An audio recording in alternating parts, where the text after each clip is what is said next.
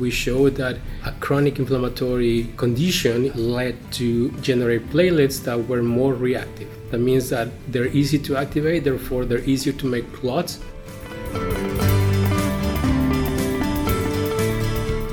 Hi, I'm Helen Pitlick, and this is Bloodworks 101, the podcast that inspires you to give time, money, or blood.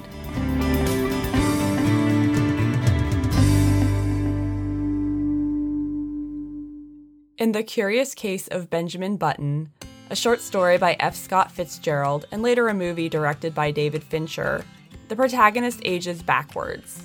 He's born an old man and dies as a baby. As a youth, Benjamin puzzles his peers and elders. His mind and body just don't act like that of a child, and he faces the consequences of their misunderstanding. It's fiction, a commentary on life and the passage of time, but for some young patients, the concept is not that far fetched. What happens when kids exhibit disorders more often seen in the elderly? Dr. Pavel Davizon Castillo wants to find out. Funny part of my work is that I am a pediatrician who is mostly working on aging and age related diseases that affect blood, with the particular focus on chronic inflammation. In our last episode, we introduced you to Dr. Gua, one of the new principal investigators who recently joined Bloodworks Research Institute. Today, I want to introduce you to another, Dr. Davizon Castillo. Dr. Davizon Castillo trained in pediatric hematology oncology, blood cancer in children, but practices mainly on non malignant hematology, non cancerous blood disorders. Dr. Davizon Castillo joined Bloodworks in 2023, or should I say, rejoined. After getting his medical degree in his native Mexico, he worked in Dr. Jose Lopez's lab from 2006 to 2011, before leaving to continue his medical training at UT Southwestern in Dallas, Texas, followed by his fellowship at the University of Colorado. He's a 2022 recipient of a joint award from the American Society of Hematology and Harold Amos Medical Faculty Development Program of the Robert Wood Johnson Foundation, which offers four years of research support and other career enhancing benefits to one or two physicians from historically disadvantaged communities. Recipients, like Dr. Davizon Castillo, are committed to careers in academic medicine, decreasing health disparities, and mentoring others from similar backgrounds. Something he himself experienced in the Lopez lab. Dr. Lopez is an alumnus of this program. Here's Pavel. Some of these age related diseases are conditions where we're typically chronically inflamed. As a layperson, I think of inflammation as the response to an injury. You twist your ankle and it becomes swollen and inflamed. Inflammation is part of the body's immune response to heal or fight off an invader. In the case of a sprained ankle, inflammation is a good thing. However, inflammation becomes bad when it triggers responses that damage our body's own cells or throw off normal functions. Inflammation is, is important. We need inflammation to live. The issue is when the systems that take care of resolving inflammation are just not working properly. That's the problem because it becomes a chronic inflammatory stimuli, for example. And that's mostly what I'm, I'm, I'm interested. So, what we're trying to understand is how does chronic inflammation actually make platelets be more reactive? And this comes from a good amount of data in the literature where chronic inflammation and acute inflammation make us develop more clots. As a practicing physician at Seattle Children's, Dr. Davizon Castillo also cares for patients, specifically those with blood disorders, abnormal platelet counts, and thrombosis.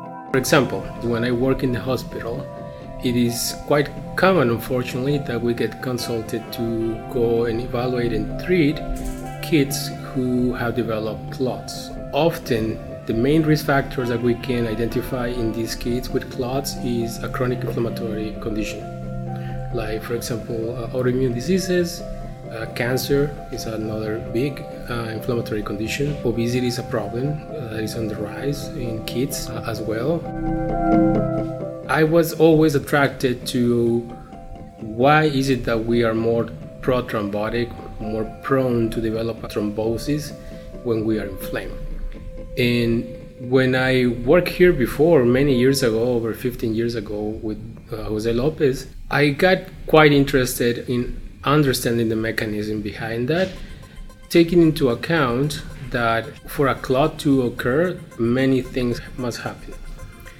We always need to take into account that a clot needs three big elements at least, like the blood vessel where the clot is going to occur, the coagulation factors that are floating in, this, in the blood that help these clots be made, and platelets.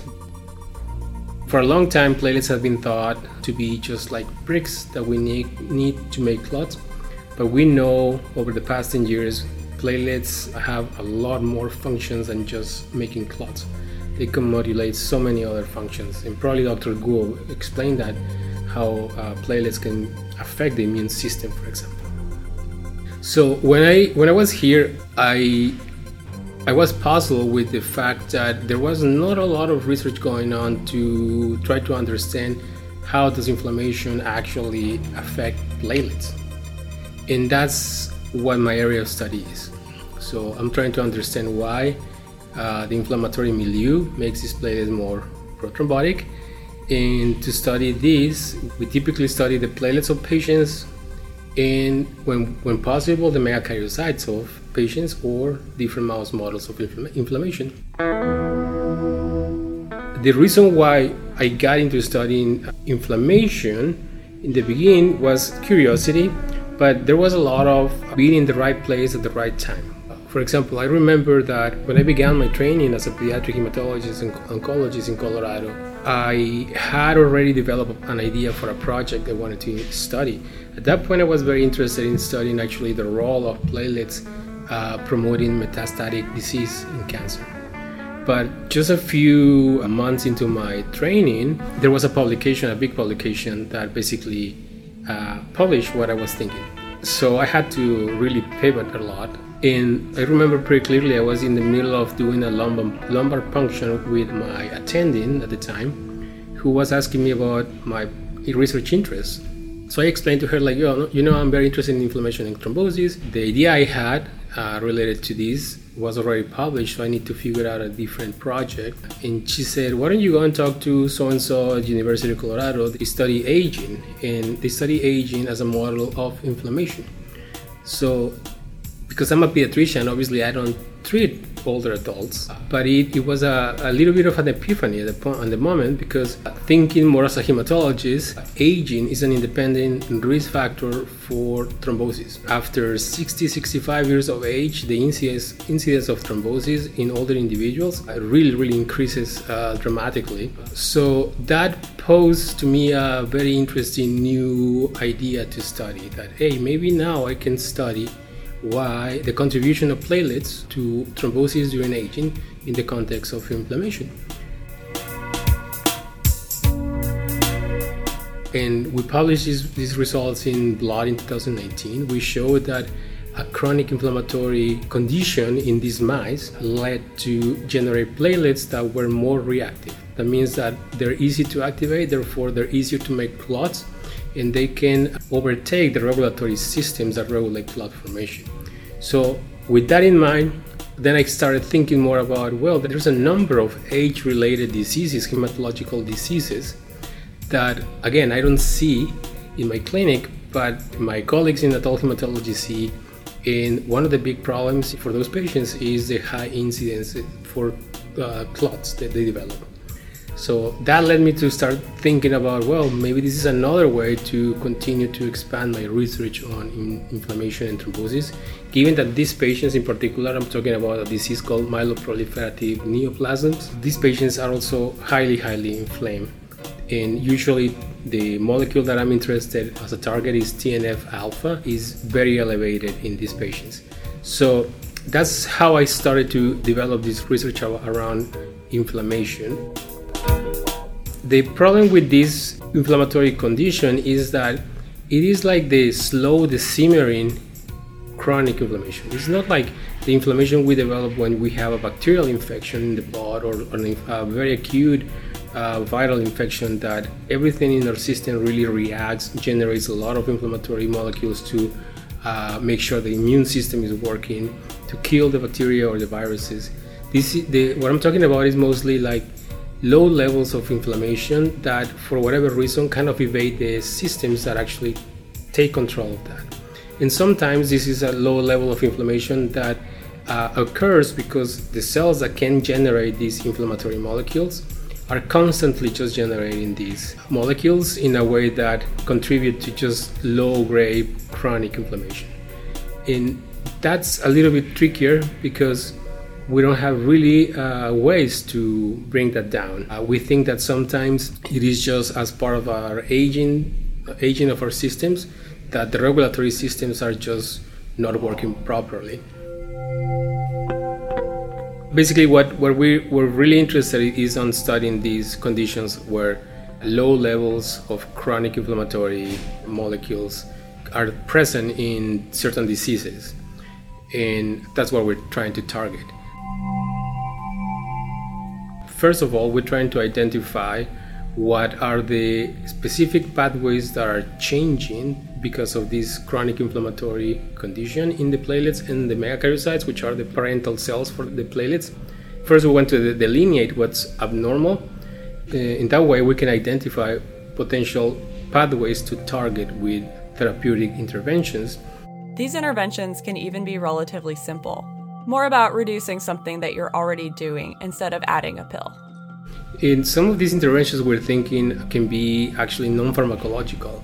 Like, for example, we know that caloric restriction or fasting, for example, can potentially uh, modulate these processes and downregulate the inflammation. Obviously, there are medications that we, we could potentially propose to use to bring down inflammation. However, those are particularly designed for patients with very, very high levels of these inflammatory conditions where there's no other way to bring down their disease. Like, for example, rheumatoid arthritis. Some of these patients uh, really require an antibody that is injected every certain number of weeks. And that antibody basically is quenching that inflammatory molecules, bringing down that inflammation and bringing some resolution of the symptoms and the disease those are expensive and of course they're not free of potential side effects. So what we're trying to then develop here is take a different perspective to the problem trying to identify what is different from the metabolic perspective in megakaryocytes and platelets so that we can uh, then propose new pathways hopefully novel pathways to bring down the hyperreactive phenotype of platelets and bring down their contribution to thrombosis. So, what is aging exactly? Prince saying, act your age, not your shoe size. But the clinical sense of aging may not correlate with either years or sneakers.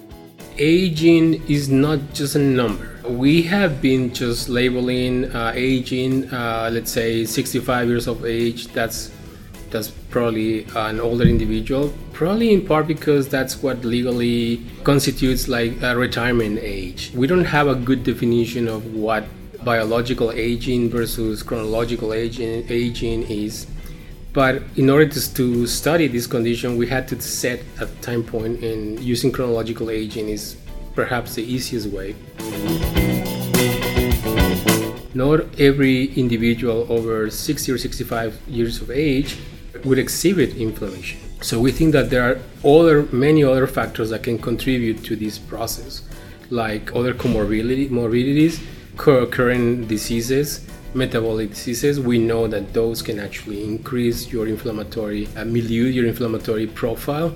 So it's going to take some time for us to be able to study a group of individuals uh, of certain uh, ages, younger versus older, to then segregate which ones are actually inflamed without a known disease, for example, to better understand why are they inflamed and are those individuals experiencing or exhibiting uh, platelet phenotypes that go with a more prothrombotic process. And that's part of one of the, our research projects currently, trying to understand in humans what what aging, what does aging mean, and how does that correlate with platelet function and their thrombotic risk. So, if platelets play a role in all of the bad parts of inflammation, would modifying platelet effectiveness help? We know that we need platelets to modulate the immune system, and some of these uh, modulatory uh, processes are quite subtle. They're not necessarily something that we can tell right away that things are changing. They usually take weeks or months for for for to see an effect, perhaps. But when it comes to coagulation, there has been some studies, I mean, we know that in the past the use of aspirin was proposed as perhaps this is going to be the silver bullet to bring down thrombosis during uh, an older at, older age. And we know that actually made things worse in the sense that uh, older individuals without really a lot of risk factors for cardiovascular disease for example heart attacks or strokes were experiencing more bleeding than the benefit of a potential uh, stroke or a heart attack so the recommendation is to not use it in older individuals without a known reason, like coronary artery disease or a stroke in the past. So going back to whether the use of an antiplatelet like uh, aspirin would affect other immune f- functions, I think that's a very important w- work that we need to do. And Dr. Gu is, I'm sure that she's gonna be one of the uh, pioneers bringing more information to the community about this. However, there are some other epidemiological studies that have shown that of these older individuals that had, that were taking aspirin, for example, the incidence of some types of cancer actually went down. So this is a very tricky part of what we're studying because platelets are very good, very important to make sure that we don't bleed excessively, but it seems that if they don't activate as well, which is what we need to stop bleeding, also can have a benefit when it comes to uh, decrease the incidence of some cancers too. So there are a lot of redundant pathways in platelets, but there are also a, a number of kind of ambiguous pathways that we need to to uh, better understand. This is the sort of nuance that a young Pavel probably didn't imagine when he first thought about going into medicine. My father is a pediatrician back in Mexico, and I grew up basically in the back of his office. In kindergarten, after school, I would go to his office and wait for my mom to pick me up. And I got really, really interested on what he was doing. So that was kind of a natural way for me to get interested in medicine. Growing up in Mexico and training as a physician in Mexico, I was also very attracted to science and that is unfortunately not something uh, where medical education is that strong in Mexico. Basic science and understanding how we can discover new knowledge through basic science. So I remember I was in a, actually in medical school. It was this endocrinology uh, professor teaching us about the insulin pathway. Who I asked him, "Hey, how do they know how is it that this pathway works? How how do we know a protein is phosphorylated? How, he was a great physician, a great clinician, but he was also a very honest uh, physician. He just looked at me and said, I think that if you want to know that, you need to become a scientist. And that really kind of clicked in my head. I said, I really want to understand how things work, not only in the clinical setting, but also in in the in the research aspect of the basic science. So that was the way I got, I got engaged to become a pediatric hematology or physician scientist. As a practicing physician and researcher, Dr. Davizon Castillo is able to treat patients with bleeding disorders, but also follow patients with platelet issues. We're trying to understand a number of really rare platelet disorders where maybe patients don't have enough numbers of platelets or their platelets don't work properly. There's a number of genetic variants that can come up during our studies, during our genetic testing, that tend to be like variants of unknown significance. So basically, this is like another way to say this could be bad or this could be okay. So something that we're working on a lab as well is to be able to translate that from a variant of unknown significance found in a patient, bring it back to our lab, and do basic studies to be able to say yes, this is this is normal versus no, this can be a pathological variant. So now we need to at least inform the patients about what we need to take into account for the future, but also disseminate this knowledge to the community so that uh, everybody in the world knows that if this comes up, this kind of variant, maybe this is this is another way to to be able to name a diagnosis. What does the future hold for Dr. Davizon Castillo and his work? You know, in a, in a few years, I guess I would say that in 10 years, I would love to be able to say, studying this aspect of platelets, like for example, the metabolism of platelets, we're able to uh, develop new therapeutic ways to prevent thrombosis in, in order to treat patients with thrombotic events with in uh, to be able to provide to be able to improve the quality of quality, quality of life of patients with uh, thrombosis. Mexico may be his first home, but Seattle and Bloodworks have a special place in Dr. Davizon Castillo's heart. One of my favorite things is to be able to just go outside and walk around, say, uh, South Lake Union, for example. That's a great place.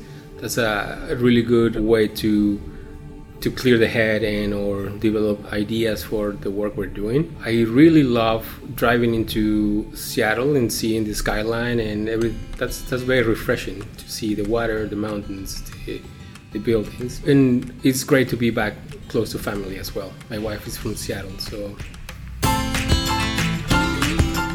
I came to Bloodworks in 2006 thanks to the invitation of Jose Lopez. I was graduating from medical school and I met Jose randomly through my education. And I think he, he knew that I wanted to be a physician scientist, and he extended an invitation to come learn science and uh, be part of his team. What made me come back really, a big part was the, the mission that the Research Institute has to develop new ways to prevent and treat thrombosis and some other bleeding disorders being part of this community is fantastic because this is a, this is a community of very well established scientists.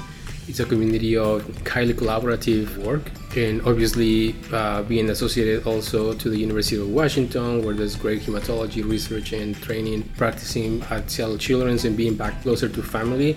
Those were really extra added bonus to to making a decision to come back. There's great work being done here at Bloodworks Research Institute. We hope to continue to expand this work, and most importantly, we, we hope to improve the lives of our community in general. Thank you for listening. This may be the first time you've heard from Dr. Davizon Castillo on Bloodworks 101, but it certainly won't be the last. We can't wait to update you on his work. We'll see you next time.